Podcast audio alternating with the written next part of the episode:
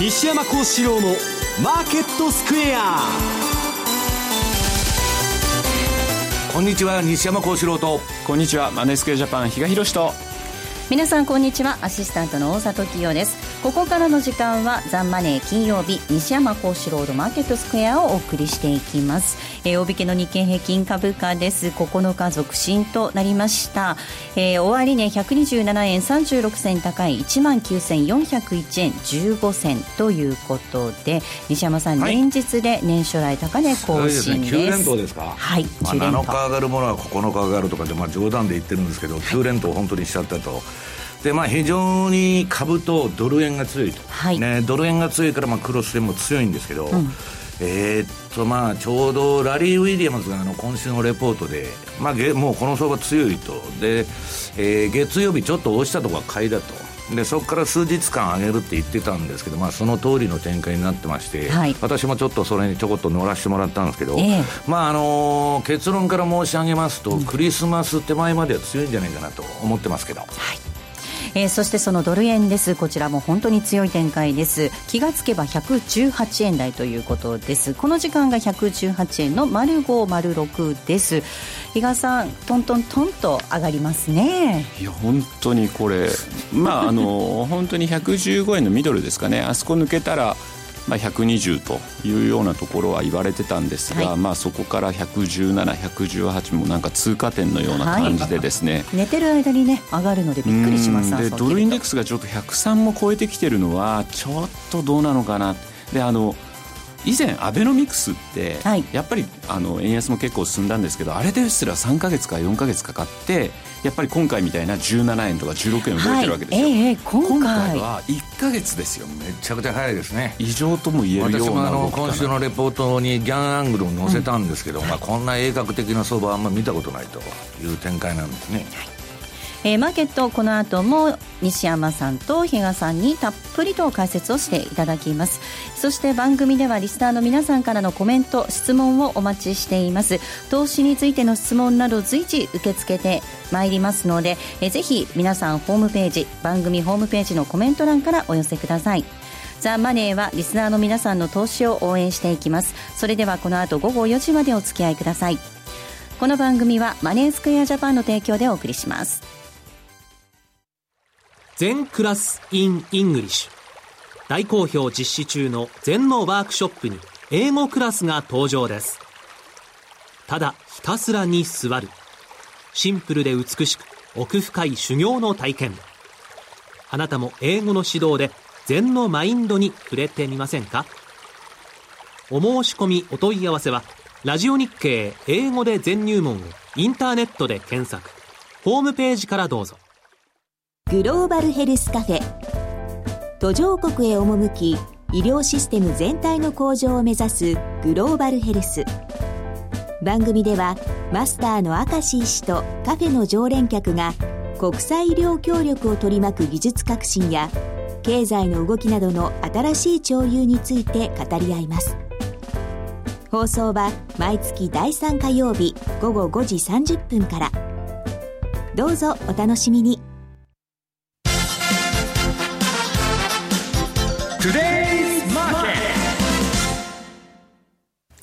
テレーズマーケットです。まずは、えー、今日のマーケットを振り返っていきましょう。大引けの日経平均株価、先ほどもお伝えしましたが、9日続伸となりました。終値は127円36銭高い、19,401円15銭でした。7日連続で年初来高値を更新です。9日続伸ということなんですが、2015年5月15日から6月1日、12日続伸以来の長さとなります。トピックス、こちらは7.95ポイントのプラスです。1550.67でした。東証一部の売買高概算で23億1008万株。売買代金2兆9000 82億円でした。値上がり銘柄数が1208銘柄に対しまして、値下がりが656、変わらずが134銘柄となりました。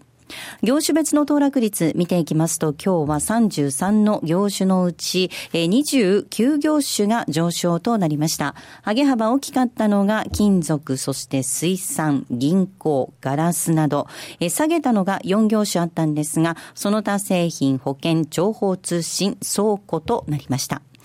今日、新高値を取った銘柄、東証一部で新高値を取った銘柄が229銘柄ありました。一方の新安値なんですが、新安値銘柄は2銘柄、2銘柄のみとなりました。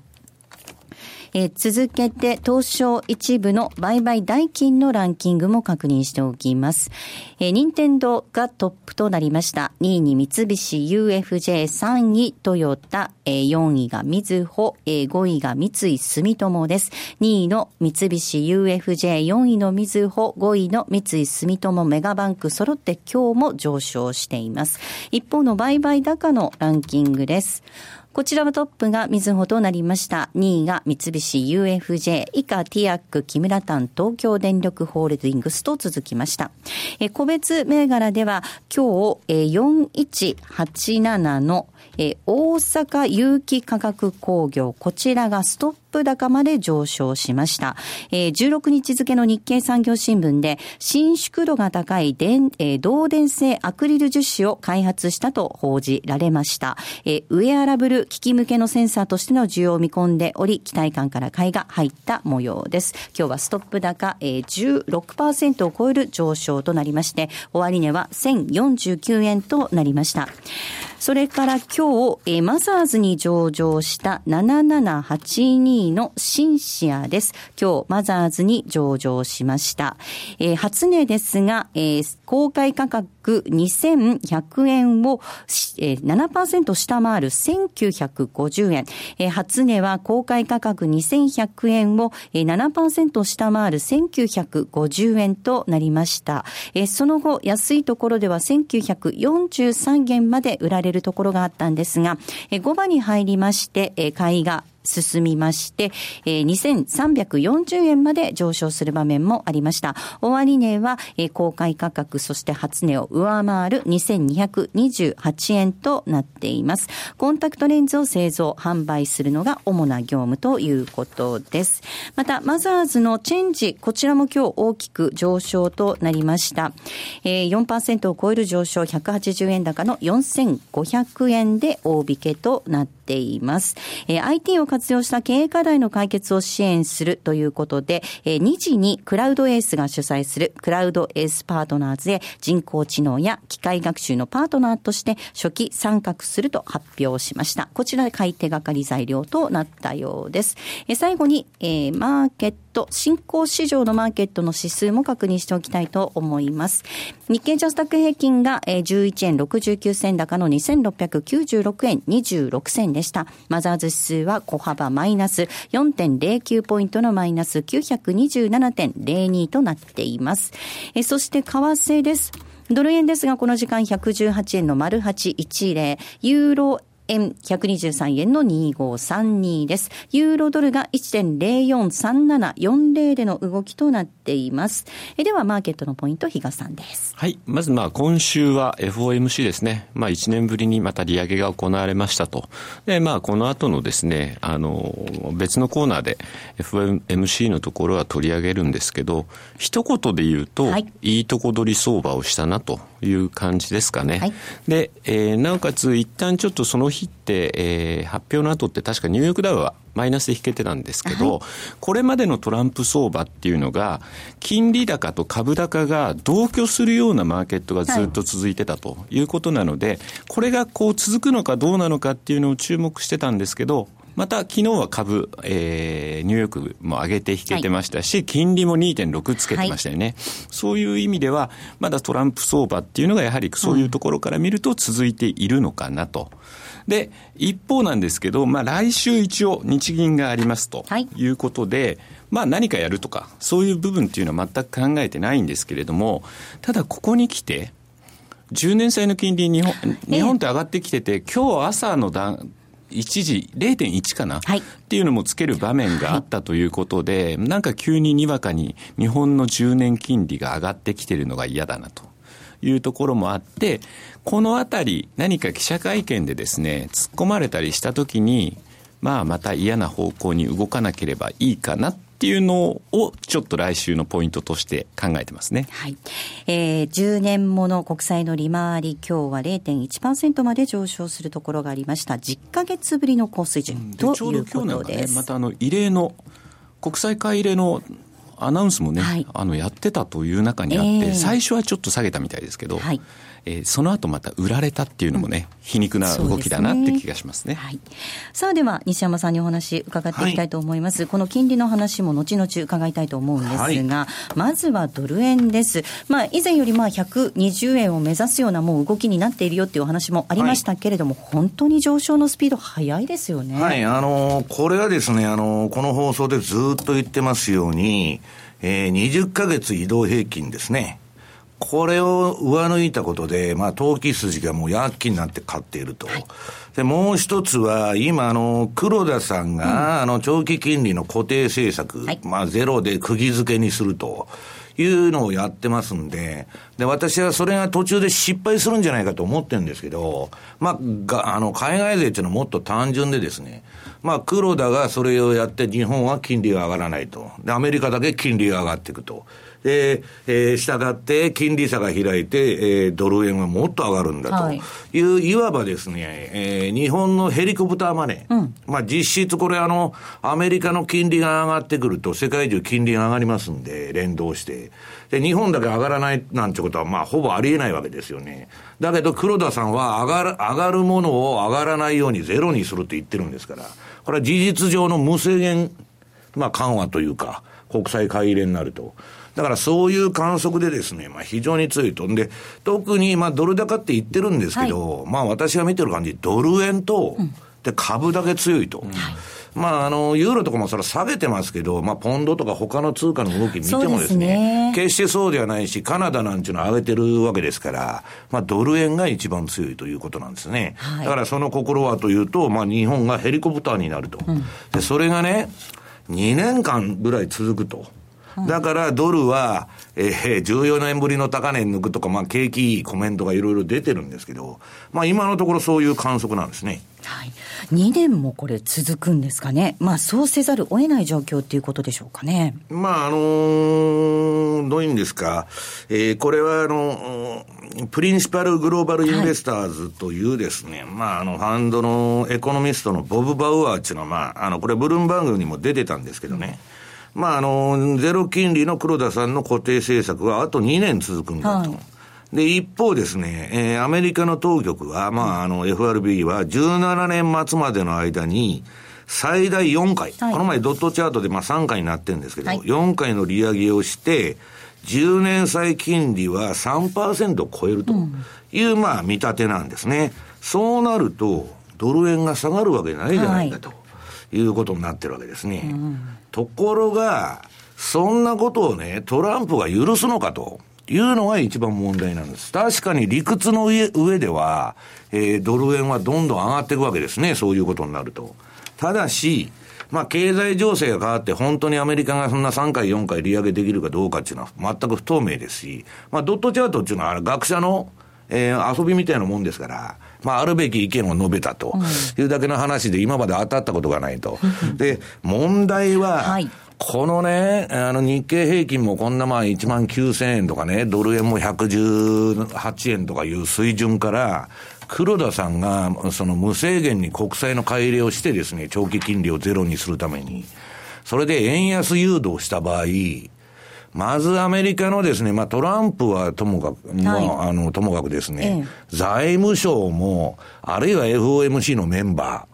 からもドル高牽制というのは私は出てくると。だから、比嘉さんがドルインデックス103というのは高いと言ってるんですけど、今までドルインデックスが100を超えてくると、いつでも、いつ牽制が出てきてもおかしくないと。だから今ちょうどね、あの、政権が変わる過渡期なんで、うん、で、もう一つは、これアメリカ初のドル高でしょ、はいえー、アメリカの金利が上がって勝手にド、えー、円安になってんだと。いうことでアメリカも黙ってんですけど、うん、これ黒田さん今長期金利の釘付け政策、今4回、えー、買い入れやってんでしたっけ？今日で4回目か。目かな。だから要するに価格操作ですね、マニピュレーションをしてるということで、うん、まあトランプ的にはですね、まあ文句を言ってくると。まあ、で、下手をすると、為替捜査国に 認定される今後はですよ、これがもっと激しくなってくると、恐れさえあると。そうすると、やめざるを得ない。うん、あとは日本、この円安がね、125円30と進むと、はい、日本の地方経済が疲弊して、まあ、もともとこの、円安を125円で止めたのは、日本政府の牽制ですから。はい。だから私はね、良い円安なんていうのは、所詮125円までの世界なんだと。まあ、大したことないと。要するに、えー、株も上がり、円安になりと、居心地がいいみたいな円安っていうのはせいぜいその程度で、本当の皆さん通貨安というのは、日本がね、まあ国家的に危ないとか破綻するとかよくある話ですよね、国家破綻と。はい、そういう円安なら300円とかね、もう止まらないんですけど、250円とか。まあいい円安なんちゅうなんでですね、おのずと、まあ限度があるんじゃないかなと。いうふうに思ってるんですけどね。まあこれ本当に比嘉さん限度があるっていうことを思っていないと危ないですよね。いや、でもね、それでだからちょっと勘違いされるのが、もういいとこ来た。はい。だったらじゃあ売りから入ろうっていう人たちが、これまでもずっとやっぱ続いてるっていうのは問題だと思いますね。値頃感ですね。はい。それも、それは株もそうです。うん、為替もそうだっていうところで、まあドル円も、例えば115、直近だったら115の節目っていうのは、まあまあ抵抗合うだろうと思ったら、2回ぐらい抵抗あったかと思ったら、スルッとあっさり抜けてたとか、いうのもありましたし、さらにその下からですね、またちょっと売って耐えてるんじゃないかっていう声も聞くので、だからこの相場って、確かにおしめはないんだけれども、やっぱりでも、売りから入るのってご法度だよねっていうのが、いまだにそれは言えるのかなって気もしますよね、うん、はい、そのあたりはね、本当にちゃんとチャートと向き合っていただいて、どっちから入るのかっていうのをね、見極めていただきたいと思いますけど、西山さん、この長期金利の固定って、そもそもできるのかどうかっていうことですよね、成功するんですかね？今まではね、グローバルデフレだって私が言ってるんで、まあ、サマーズ君の言う長期停滞ですね、世界中不景気だと、で、アメリカも QE1、2、3とやったんですけどね、うん、日本もこんな異次元緩和やってるんですけど、全然インフレにならないと。これはね、循環、経済循環じゃなくて、えー、長期停滞というのはもう循環でないと。はい、いわば経済が死んでると、うん、デフレのね、長期デフレの中に、今我々はあるんだという考え方だったんです。で、黒田さんからしたら、こんなグローバルデフレでね、自分がこれだけ金ばらまいてて、はい、インフレにならないんだから、まあ大丈夫だと。いうことで、まあ、長期金利の釘付けですね、イールドカーブを調整して銀行に収益を与えると、えいう政策をやってるんですけど、えー、基本的には、私がいつでも言ってるように、あらゆる価格操作っていうのは必ず破綻するんですね。で、破綻するんですけど、まあ、日銀のスタンスとしてはね、もう金融市場が暴落して、市場介入が効かなくなるまでは緩和を続けるんだと、とにかく。うんうん、いけるとこまで行くと。いうスタンスでやってると思うんです。はい、だから、それはもうどこまで、あのー、続くかわからないんですけど、うん、結局、オーバーシュートコメンコミットメントってこの前のあの、新政策の発表の時に言ってるんですけど、はいえー、まあ多少の3%ぐらいのインフレになろうが何しようが緩和は続けていくんだと。うん、だからその緩和が続けられなくなるのがですね、えー、アメリカからチャチャが入りまして、うんえー、こんな円安誘導して何やってんだということが来ると、黒田さんはそういう政策がもうできなくなると。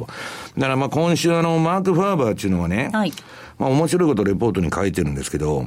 まあ中銀はまあほとんど使えない現金や余裕資金を創造していると。うん、でね、この金融実験、実験ですよ。はい。実験を史上最も過激な水準で実施しているのが日本であると。これは日嘉さんがよく言ってる GDP の何パーセントだと。こんなことはありえないだろうと。でね、かつてはワイマール共和国とかジンバブエ。はい。あの何、何千万パーセントかな、えー、なあの、インフレで破綻したジンバブエはやったことがあるけど、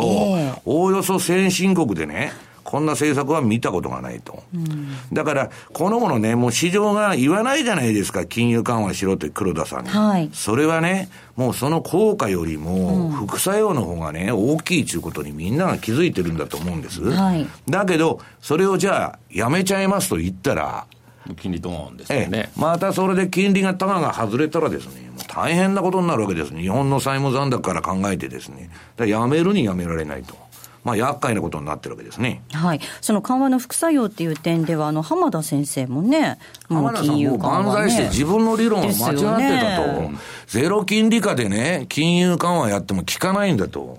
一体何を今更言われてるんですか と。なんか誰かの聞いてて、目から鱗だって言ったんですよね。えー、あの、い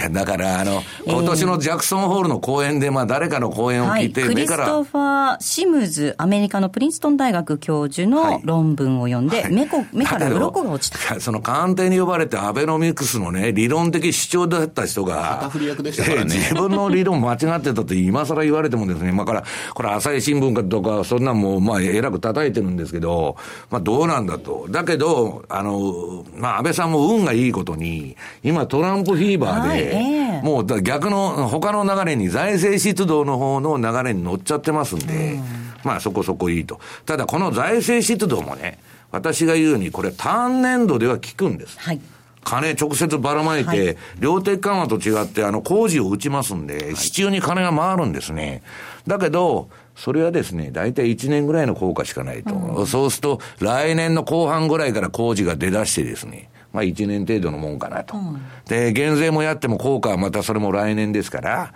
まあだから、まあ2年ぐらいはですね、みんなあの、なんとなくいけるんじゃないかなと。いう雰囲気を持ってるんですね、この相場、うん、あの西山さん、そもそもなんですけど、先ほどちょっとお話に出てきた長期停滞っていう話ありましたよね、はい、まあ、今回、その財政を打つっていうことで、トランプラリーにもなってはるなってはいるわけですけど、はい、その後の政策がまあどんなものが出てくるのかによっても、まあ、今後、その経済の動き、変わってくるとは思いますけど、はい、長期停滞という前提自体は、大きく変わってるわけではないですよね、今の時点でいや、それはね、長期停滞中の間違いだっていう人もいるんですよ。経済は循環だからね、はい、私なんか長期停滞論にどっちか言ったら立ってるんですけど、えー、そういう見方に。例えばね、新債権の帝王、ガンドラックっていうのは、そんなもんおとぎ話だと、うんうん。経済は循環なんだと。だからアメリカがインフレにならないとみんな思ってるんですけど、はい彼はインフレ見てるんですね。はい、それはそうですね、完全雇用化で公共事業を売ってですね、はい、減税したらですね、それはインフレになるでしょうと。はい、だから彼は経済循環が生きているという立場なんです。で、それは人によってね、どれが正しいでなしに見方が違うんですけど、私はね、中央銀行がね、こんな7年も8年もこれだけ金をばらまいても、インフレにならない、あるいは人々の暮らし向きが良くならないっていうのはね、まあなんか他に理由があるのかも。分配の問題がうまくいってないとかあるにせよですね。まあちょっとその、世界的には、そのデフレのね、時代を迎えてるんじゃないかと。で、デフレというのは歴史的に見ると、もう戦争でしか抜けてないんですけど、そんなこと今できますかと、この核の時代にね。だから、とりあえず、えー、金融緩和で金ばらまきまくったんだけど、それがもうどん詰まりに来ちゃって、もう何もできなくなったと。で、今トランプ出てきて景気よく財政出動だって言ってるんですけど、これも効果はね、時間的に限られるし、アメリカ大借金経済になっていくわけですから、やればやるほど。だからそれはバーンと売ったらしばらく様子見になるから、だから私はこの相場の賞味期限っていうのはね、比較的短い年数で終わるんじゃないかというふうに思ってるんですよね。うんはい。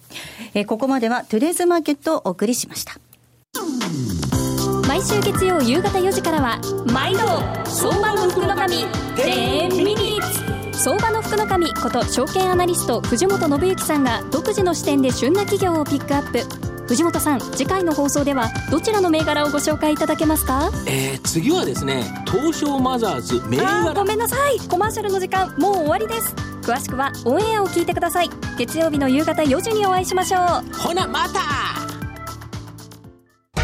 毎週金曜夜更新和島秀樹のウィークエンドストック。では私和島がファンダメンタルズで個別銘柄分析。福永がテクニカルでマーケットを徹底検証。今なら登録された最初の月の聴取料税別476円がなんと無料になります。無料？本当に？試しに聞いてみたいなと思っているあなたぜひこの機会をご活用ください。無料キャンペーンの詳細は和島秀樹のウィークエンドストックウェブサイトをご覧ください。当たったら褒めてね DJ トラリピーボックス。トラップリピートトラップリピート。僕の名前はトラリピトラップリピートトラップリピート。それを略してトラリピ M2J トラリピボックスのコーナーです。このコーナーでは、えー、リスナーの皆さんからいただいた質問をご紹介しながら進めていきたいと思います。今週もたくさん質問いただきまして、本当にありがとうございました。はい、たくさんありがとうございます。まず、投資ぼっちさんからの質問ご紹介します。20ヶ月移動平均超えたので、12月1日にドル円のロングポジションを持ち、現在も保有。高いとこ買われましたね、私と一緒ですけど。でも、現在も保有、素晴らしい、かなり利が乗っています。西山さんがレポートで書かれているように、今月中に半分利確しようと考えていますが、すね、えー、いつ頃目処でしょうかということです。クリスマス前にリグってください。はい。クリスマス前に。あっさりですね。もうその前にリグった方がいいですね。そこは持ち越さない方が。半分置いといてもうリグっちゃってください。はい。ということです。続いて、金太郎さんからです。えー、西山さんお話しされているように、利上げ3回目までは、えー、株も持ちこたえて良い状況が続くということについて質問です。昔のように0.5%ずつ利上げした場合は3回までということでしょうか。今回のように0.25%ずつ利上げする場合は、これ6回までっていうことになるんですか？いや、これは回数です。回数でどうせ0.25しかやりませんから、それ3回やったら終わりと。だから今の中央銀行バブルというのは、えー、短期金利0%、長期金利1.5%が、まあ普通だと。それを標準とした、えー、ポートフォリオになってたわけです。それが、まあ、えー、アメリカの長期債が2.5%超えてきて、で、これが3%以上になると、株は感触を起こす可能性があるというふうに見てるんですよね。はい。一言だけ付け加えさせてください、はい、えっと、なんか、この間の FOMC って、あの来年3回の利上げうんぬんっていう話になってましたけど、CME のフェドウォッチ見たら、来年の6月で半々ぐらいでしたね。うん。はい、どういうふうになっていくのか、回数で注意していただきたいと思います。続いて、カカポさん。はい、はい、はい、よろしいですか、はいえー、西山さんのレポートで市場はトランプリスクに対して警戒を解いていない、構えている。そうした警戒感があるうちは株式相場は上昇する。皆が強気になっていないからだというふうにありますが、なぜ警戒感があると株式相場上昇するのでしょうか？警戒感があると株を買わなくなるから株価は上昇しないのではないかと、素人の私は考えてしまいます。また、為替の相場でも同じことが言えるのですか？といただいています。株の上げ相場は会議の中で生まれて、で、最後熱狂で終わるんです。うん、熱狂っていうのはジェネラルコンセンサス。はい、誰もがもうドル上がると思ったと。うん、誰もが株上がると思ったと。いう時で、まあよく言われるのが新聞の一面にドル円の記事が出たりしたらもう、えー、さらに円安が進むようなね、とことかね。ピークだとかよく言われるんですけど、市場というのがね、えー、っと、少数派が勝つようになってる。はい。で、相場で勝とうと思ったらいくらか他の人と違うことをしなければならないと。いうことなんですね。だからみんながみんな儲かるというのは悲しいかな、それがまあ私も一番いいと思うんですけど、市場では勝者と敗者がとあのいてですね。そうですね。大体2割ぐらいの勝者と、えー、8割ぐらいの敗者でできていると。うん、で、まあ株の現物まあ、のんびりね、10年、20年元っちゅうなら、まあ、4割ぐらいの人が勝てると言われてるんですけど、うん、まあ、なかなか厳しい世界であると。ただ、厳しくてもですね、毎年投資家が入ってくるっていうのは、それだけまあ、魅力があるっていうことなんですね。うん、比嘉さん、あの、ドル円でも、あの、冒頭おっしゃってましたけど、もうそろそろなんじゃないかって思って売っちゃうと上がるよっていうのと同じですね。そうですね。あと、最近なんか、うちは、あの、西山さんなんかとセミナーやってると、はいまあ、いつもあの出席率も高いんですけど、ええ、なんか最近いろんなその投資セミナー、はあ、出席率というか参加する人が増えてきたっていうのは、えはいはい、もしかしてそろそろ相場がっていうようなことをですね。加熱を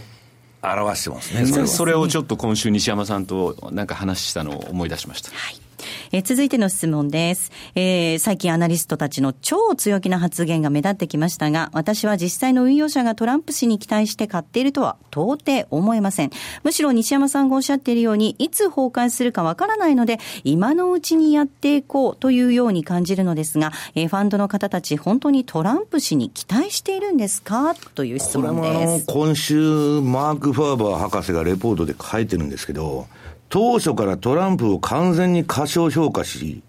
えー、継続的に攻撃し、馬鹿にしていた一部専門家が、今度はトランプがもたらそうとしている変化を完全に過大評価しているように見えると。うんうんうん、今までトランプ叩きばっかやってて、急にね、はい、まあ、節操がないというか、まあ、相場はね、そういう朝礼誤解でいいんですけど、うんアナリストでそれはどうなんだという気がするんですね。今までカンカンの弱気言ってて、今度はカンカンの強気かいと。まあそれはまあいいんですけど、でね、一方トランプは一貫して自分を過大評価している人だと。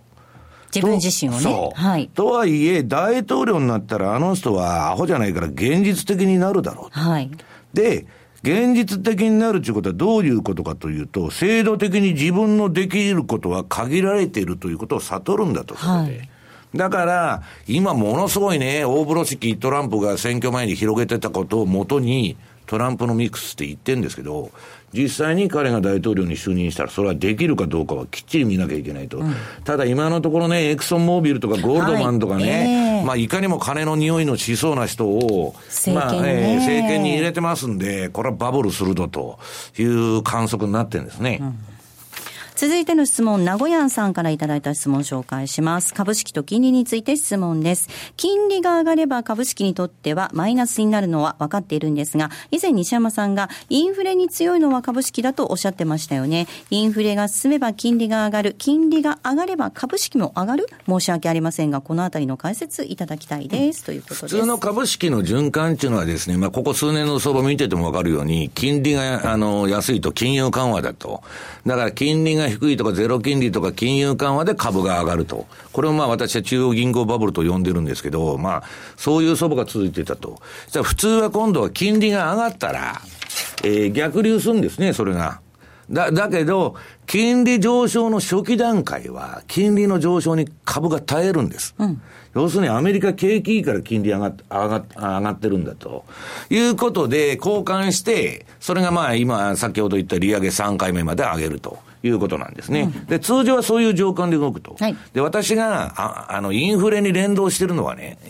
するって言ってるのは、インフレだとか国家破綻だとか経済危機が起きたときに、これはまあ世界的経済危機は別ですけど、はた、例えば日本が破綻したと、ゴールドが上がりますかと。要するに、どっかと、あの、トルコで危機が起きた、ギリシャで危機が起きて、ゴールドなんか何も上がらない、量的緩和で上がってただけです。で、ジンバブエとか、えー、っと、あの、どこでしたっけ？あの、アルゼンチン。アルゼンチン。はい。アルゼンチンの金融危機が起きたときに、うん、これはあの、日経新聞の前田さんが克明に調べたことがあるんですけど、はい、インフレと何が連動するんだと、金融商品は。うんうんうん、じゃ土地もダメだったと。土地は7割ぐらいしかインフレ分についてこないと。で、給料なんか全然ついてこない。上がるわけないと。で、株だけだったんですね。で、株はインデックスは連動するんですけど、個別銘柄は国家破綻になると倒産しますから。はい。企業っていうのは。だから、インデックスを買わないとダメなんです。ええ。はい、だから、その、よく、その、えっ、ー、と、通貨が危なくなると、ビットコインだ、金だ、いろんなことが言われてるんですけど、はいえっ、と、実際には株が一番連動率が高いと。だけど、倒産リスクっていうのはありますんで、えー、その時は株のインデックスを買ったの、うん、買うのがいいということなんですね。はい。えー、そして、比嘉さん、先ほどセミナーの参加率高くなってますよというお話ありましたが、1月。うちはもともと高いんですよ。そうですね。あの、いろんなところでね、はい、上がってるらしいという話もありますが、えー、1月もセミナーが予定されていますね。はい。えー、またまた西山さんとですね、はい、関西の方にお邪魔しようと思ってまして、えー、今度はちょっと2日間、はい、1月の14、15ですね、で、京都、大阪、はい、えー、まあ、だから年をまたいで、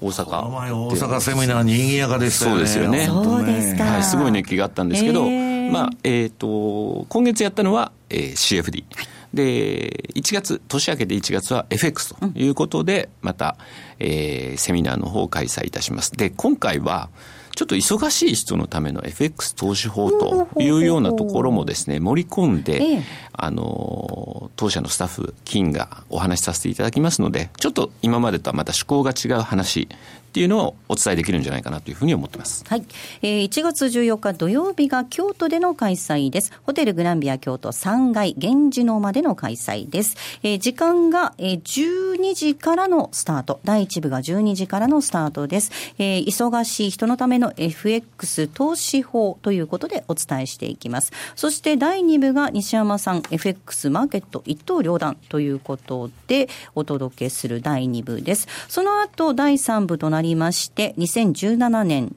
えー、年間見通し徹底討論。こちらは西山さんと比嘉さんの対談となります。で、さらにその後第4部がありまして、えー、ここでも西山さんが、えー、登場されまして、実践西山式テクニカルチャート解説ということで。初の企画ですね。うん、盛りだくさんですね。ちょっとうちのチャートを使いながら。スケアテッパンのチャートを見ながら、実践的な解説をすると。いうことになっておりますので、はい、ぜひいらしてください。はい。えー、そして翌日1月15日日曜日が大阪での開催です。ブリーゼプラザ、えー、7階小ホールでの開催。えー、内容が、えー、前の日の京都と同じでございまして、第1部が12時、あ、でも半からスタートなんですね。スタートがちょっと違いますんで、はい、そこだけお気をつけください。そうですね。えー、日曜日は12時半からのスタートとなります。そして第4部までたっぷりお届けいたします。えー、詳細なんですが番組のホームページの方にリンクがございますので、ぜひそちらの方からご覧いただければと思います。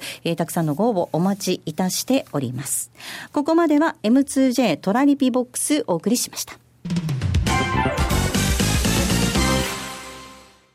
西山幸四郎のマーケットスクエアリスナーにおなじみの FX 会社マネースクエアジャパン。独自の発注管理機能トラリピと充実のサポート体制で多くの FX 投資家から選ばれています。今回そのトラリピがさらに始めやすくなる新しいサービスが始まりました。その名もトラリピフルサポートプログラム。例えば200万円をトラリピで運用した場合のプランを考えてほしいといったご要望から、とにかくトラリピのことを何でも聞きたいといったご要望まで、マネースクエアジャパンの経験豊富なコンサルタントがお答えします。これまでトラリピに興味はあったけれど、まだ始められていない方の第一歩を、トラリピ専門のコンサルティングプログラムで応援します。トラリピフルサポートプログラム、ぜひご利用ください。詳しくはトラリピサポートで検索。マネースクエアジャパンの取扱い商品は投資元本以上の損失が生じる恐れがあります。契約締結前交付書面をよくご理解された上でお取引ください。金融商品取引業関東財務局長金賞番号第2797号。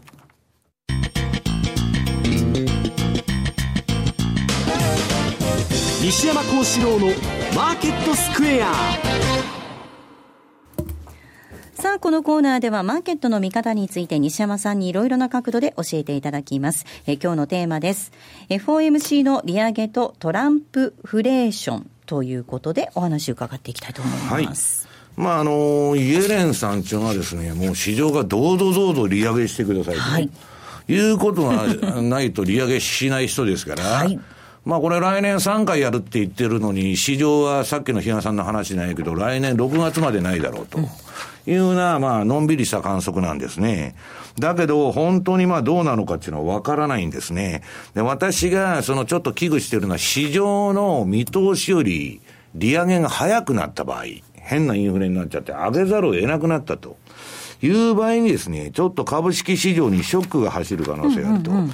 で、これはね、審査意見の提案のジェフリー・ガンドラックが、10年債のまあ利回りっていうのは2.35で止まるんだと。で、この水準を超えてくると、株式市場に悪影響が出るという警鐘を鳴らしてたわけです。うんはいで、まあ、昨日の時点でアメリカの10年債っていうのはもう2.596とか2.6%までいっちゃって、はい、およそ2年3か月ぶりの水準まで上昇しました、はい、ガンドラックのそのレベルよりももうはるか高いところいっちゃってる。はい。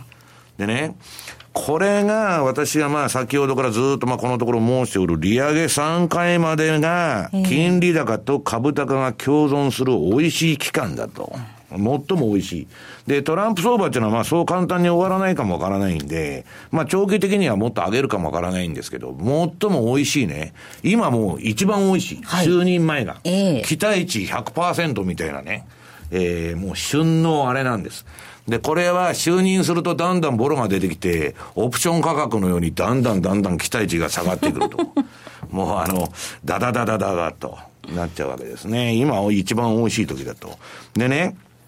まあ私はこの2.596のアメリカの金利はまだいいんですけど、3%超えてくるとやばいんじゃないかと思ってるんですね。で、このえっと、今年の7月でしたっけあの、底入れした金利が、まあ1.37%ぐらいなんですけど、それの2倍以上の金利になるわけです、そうすると。はいと、アメリカっていうのは、今日もまあ、えっと、向こうの新聞出てましたけども、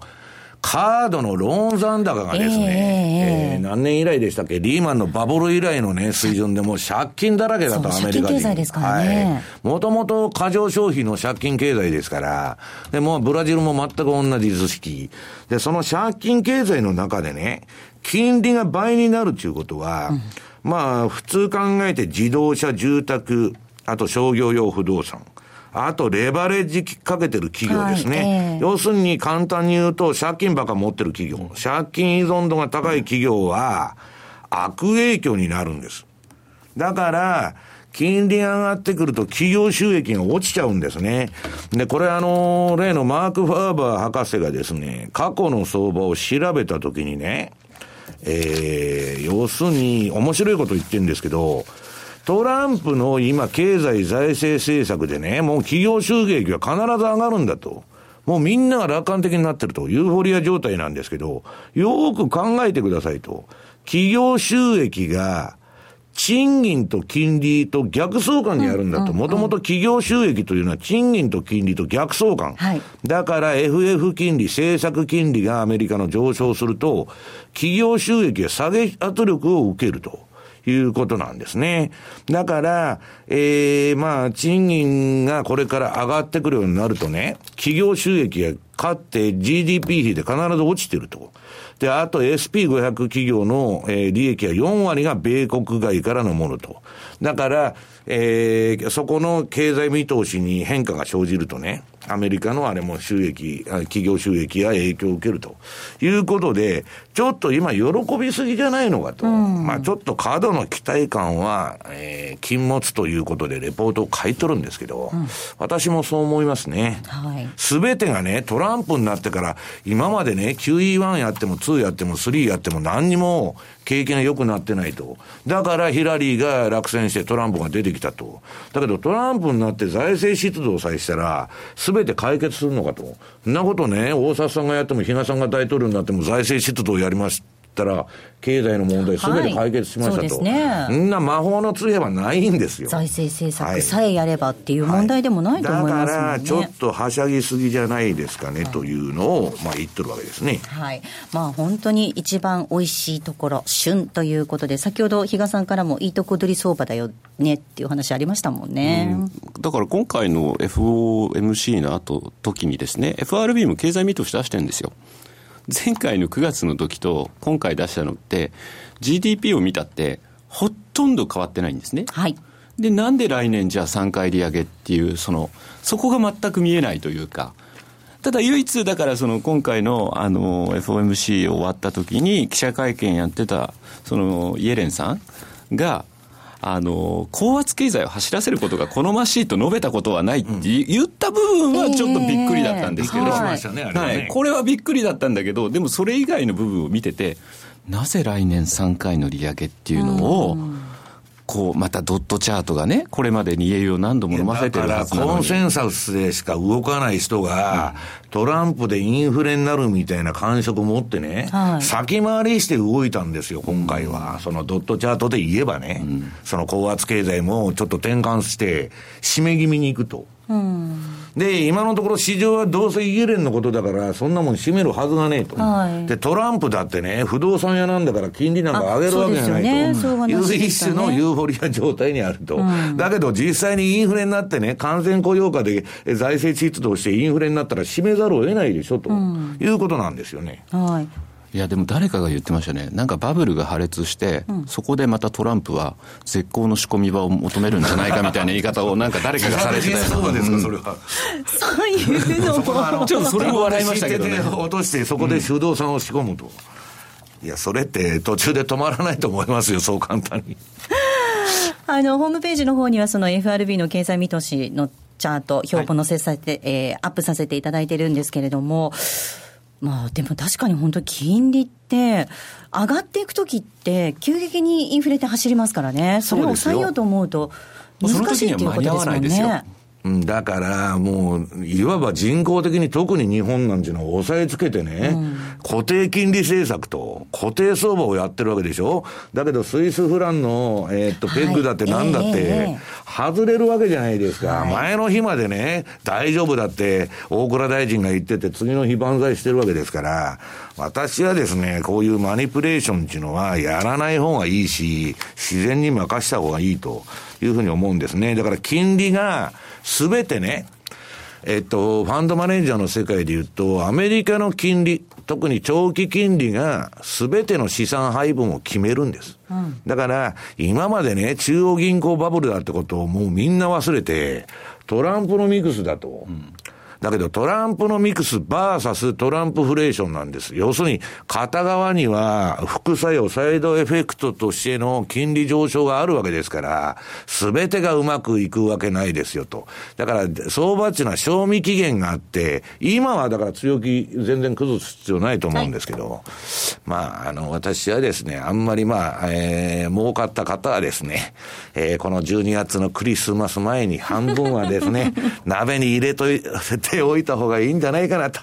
いう気がしとるんですけどね。確かにその方が安心して年越しができそうですしね。あの、リア、リアライズドしないとですね、はい、アンリアライズドではですね、うん、不安でですね、あの、正月寝られないという、はい、気にないうことにもなりかねませんので、だから3年連続1月はですね、相場の円高転換が起こってるわけですから、えーはい、まあ今年も必ず起こるというわけではありませんけど、それは一応気をつけた方がいいと。いうことなんですね。はい、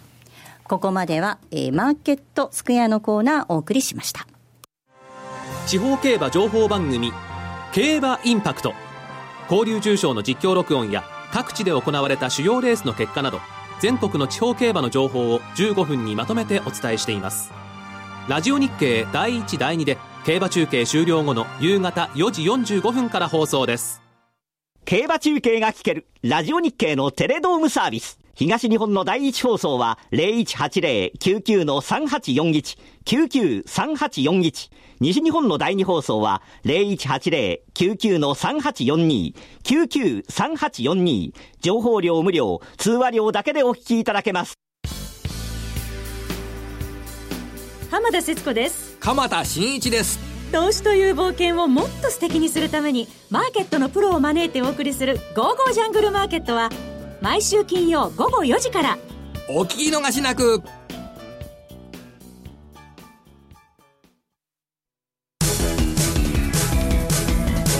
M2J マーケット投資戦略